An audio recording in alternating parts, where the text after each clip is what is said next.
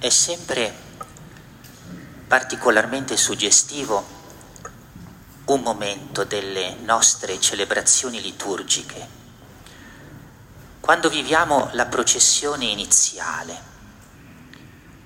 Forse a volte non consideriamo il senso e il simbolismo che è presente in questa processione e la viviamo semplicemente come uno spostamento dei ministri che dalla sacrestia si trasferiscono in presbiterio. In realtà il senso e il simbolo molto ricco che viene la processione è davvero un altro, perché quella processione indica e richiama l'ingresso del Signore in mezzo al suo popolo. In qualche modo, ogni volta che iniziamo una celebrazione eucaristica, riviviamo attraverso la processione iniziale il mistero del Natale, il mistero del Verbo che si fa carne, di Dio che si fa uomo e viene ad abitare in mezzo a noi. Ed è per questo che a me piace molto quando chi entra processionalmente benedice, saluta e sorride.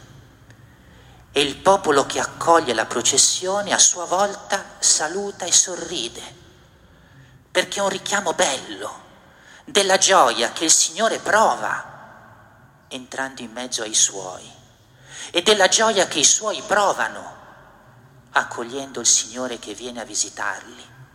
È la gioia del Natale ogni volta che noi riviviamo in quel momento della celebrazione eucaristica, la gioia dell'incontro tra il Signore che è felice di entrare in mezzo ai Suoi e quel popolo suo che è felice di accoglierlo e di incontrarlo. Questa gioia che è tipicamente natalizia la viviamo in questo momento e la prolunghiamo in virtù della pagina del Vangelo che abbiamo ascoltato, perché anche con questa pagina il Signore nella gioia è venuto in mezzo a noi a visitarci e noi nella gioia lo abbiamo accolto e lo accogliamo. Consideriamo che cosa ci ha raccontato la pagina evangelica. In quella pagina in cui i protagonisti sono i magi, ma anche Erode e gli abitanti di Gerusalemme. Certo, più di ogni altro il bambino Gesù.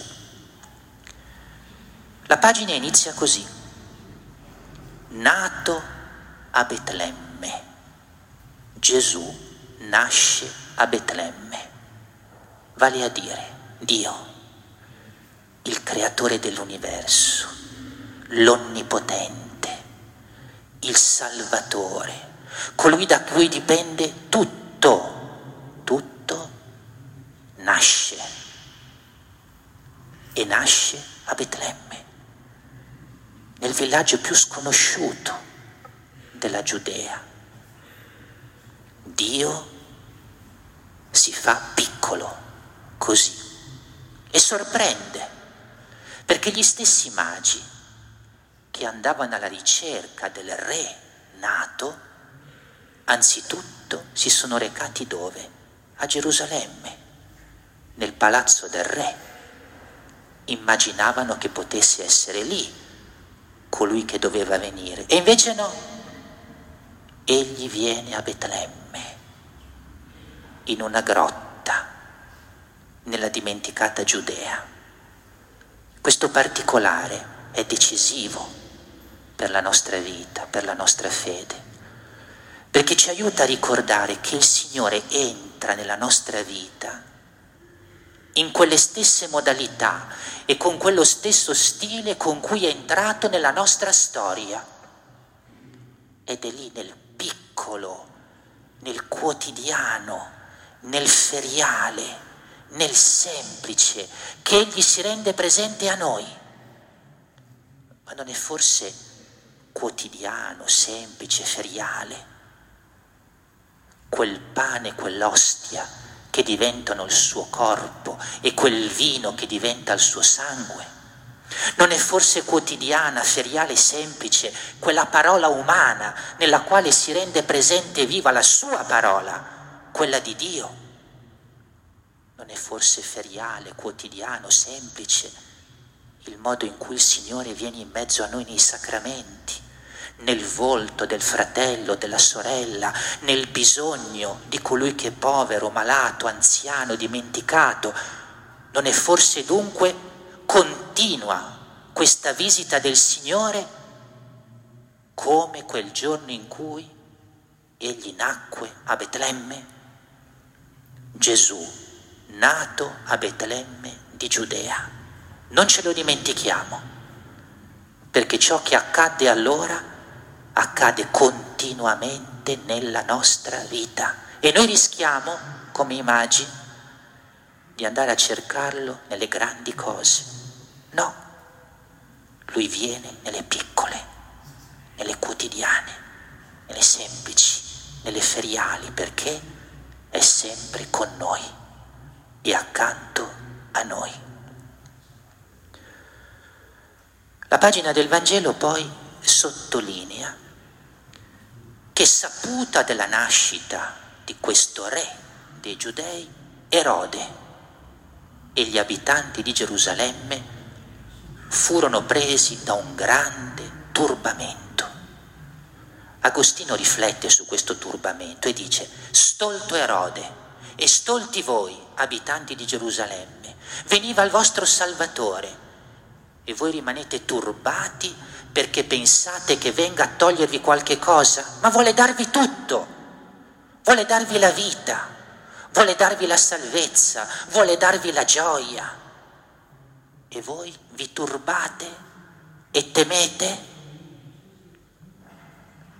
Come avvertiamo vicina a noi questa parola, perché il turbamento sciocco di Erode e degli abitanti di Gerusalemme è il turbamento nostro, perché noi temiamo questo bambino che è Dio. Noi anche abbiamo paura della sua presenza, della sua visita, del suo amore. Lo temiamo perché? Perché proprio come Erode, gli abitanti di Gerusalemme stoltamente pensiamo che venga per toglierci qualcosa, quando vuole darci tutto. E ogni qualvolta noi ci immaginiamo erroneamente che Dio sia colui che ci toglie qualcosa, noi abbiamo un'idea nostra di Dio, che non è la verità del volto di Dio, alleato della nostra pienezza di vita. Ecco di che cosa ci parla il turbamento di Erode e degli abitanti di Gerusalemme. Il Vangelo dice anche un'altra cosa, che i dotti, i sacerdoti, interpellati circa il luogo in cui doveva nascere l'atteso, il Messia, furono esatti, dissero Betlemme, ma là loro non ci andarono. E non parla forse di noi anche questo particolare del Vangelo, che molte volte siamo come delle pietre miliari? Avete presente le antiche strade romane, in cui le pietre miliari indicavano il percorso, la strada, il cammino, ma quelle pietre alla meta non arrivano mai, perché rimangono lì ferme. Così è stato per i dotti, i sacerdoti, i saggi di Gerusalemme, che hanno indicato la strada ma non l'hanno percorsa. Forse a volte anche noi apparteniamo a questa categoria di uomini e donne che sono come pietre miliari, che sanno, che conoscono, che hanno incontrato il Signore, ma poi non lo seguono, non condividono la sua vita, non sono davvero suoi fino in fondo, rimangono alla superficie, sono impermeabili alla sua parola e al suo amore. Ricordiamo dunque anche questa parola. Indicarono con precisione Betlemme, ma non vi andarono. C'è un altro particolare del racconto evangelico, ed è che i magi, dopo aver incontrato il bambino di Betlemme, tornarono al loro paese, ma tornarono percorrendo un'altra strada. Non fecero quella che li aveva condotti a Betlemme, ne fecero un'altra. Agostino commenta così questo particolare del Vangelo: cambiarono strada perché il bambino aveva cambiato la loro vita e il loro cuore, e la strada che ora avrebbero percorso non sarebbe stata più quella che avevano percorso prima. Non ha da dire qualcosa di importante anche a noi questo dettaglio del Vangelo, perché aver celebrato il Natale, aver celebrato queste feste così belle, così importanti, così decisive, non può non significare un cambiamento di strada nella nostra vita. Perché se lo abbiamo incontrato, il bambino di Betlemme, lo abbiamo guardato negli occhi, ci siamo lasciati toccare il cuore, abbiamo gustato il suo sorriso e il suo amore, la strada non può che essere diversa. Ma non perché ho un dovere, ma perché ho un piacere cambiare strada e vivere ormai nella sua luce, avvolti dal suo amore, conquistati dalla sua gioia, nella luce della sua verità. Ecco di che cosa ci parla quest'altra parola del Vangelo. E l'ultima.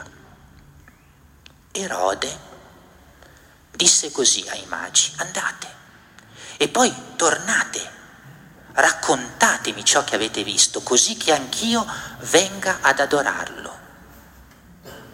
Erode non andrà mai ad adorarlo perché non voleva. Quante persone in mezzo a noi, vicino a noi, non vanno dal bambino? Quanti non lo conoscono? Quanti sono indifferenti, quanti lo disdegnano e magari anche lo combattono, quanti vivono come se quel bambino non fosse mai nato. E noi possiamo stare tranquilli? No, non possiamo stare tranquilli, non possiamo essere in una pace vera e in una gioia autentica se qualcuno ancora non si è accorto del bambino di Betlemme, o lo ha dimenticato, o lo ha abbandonato, o lo ha contrastato. No, non possiamo essere nella gioia e nella pace del cuore. Perché?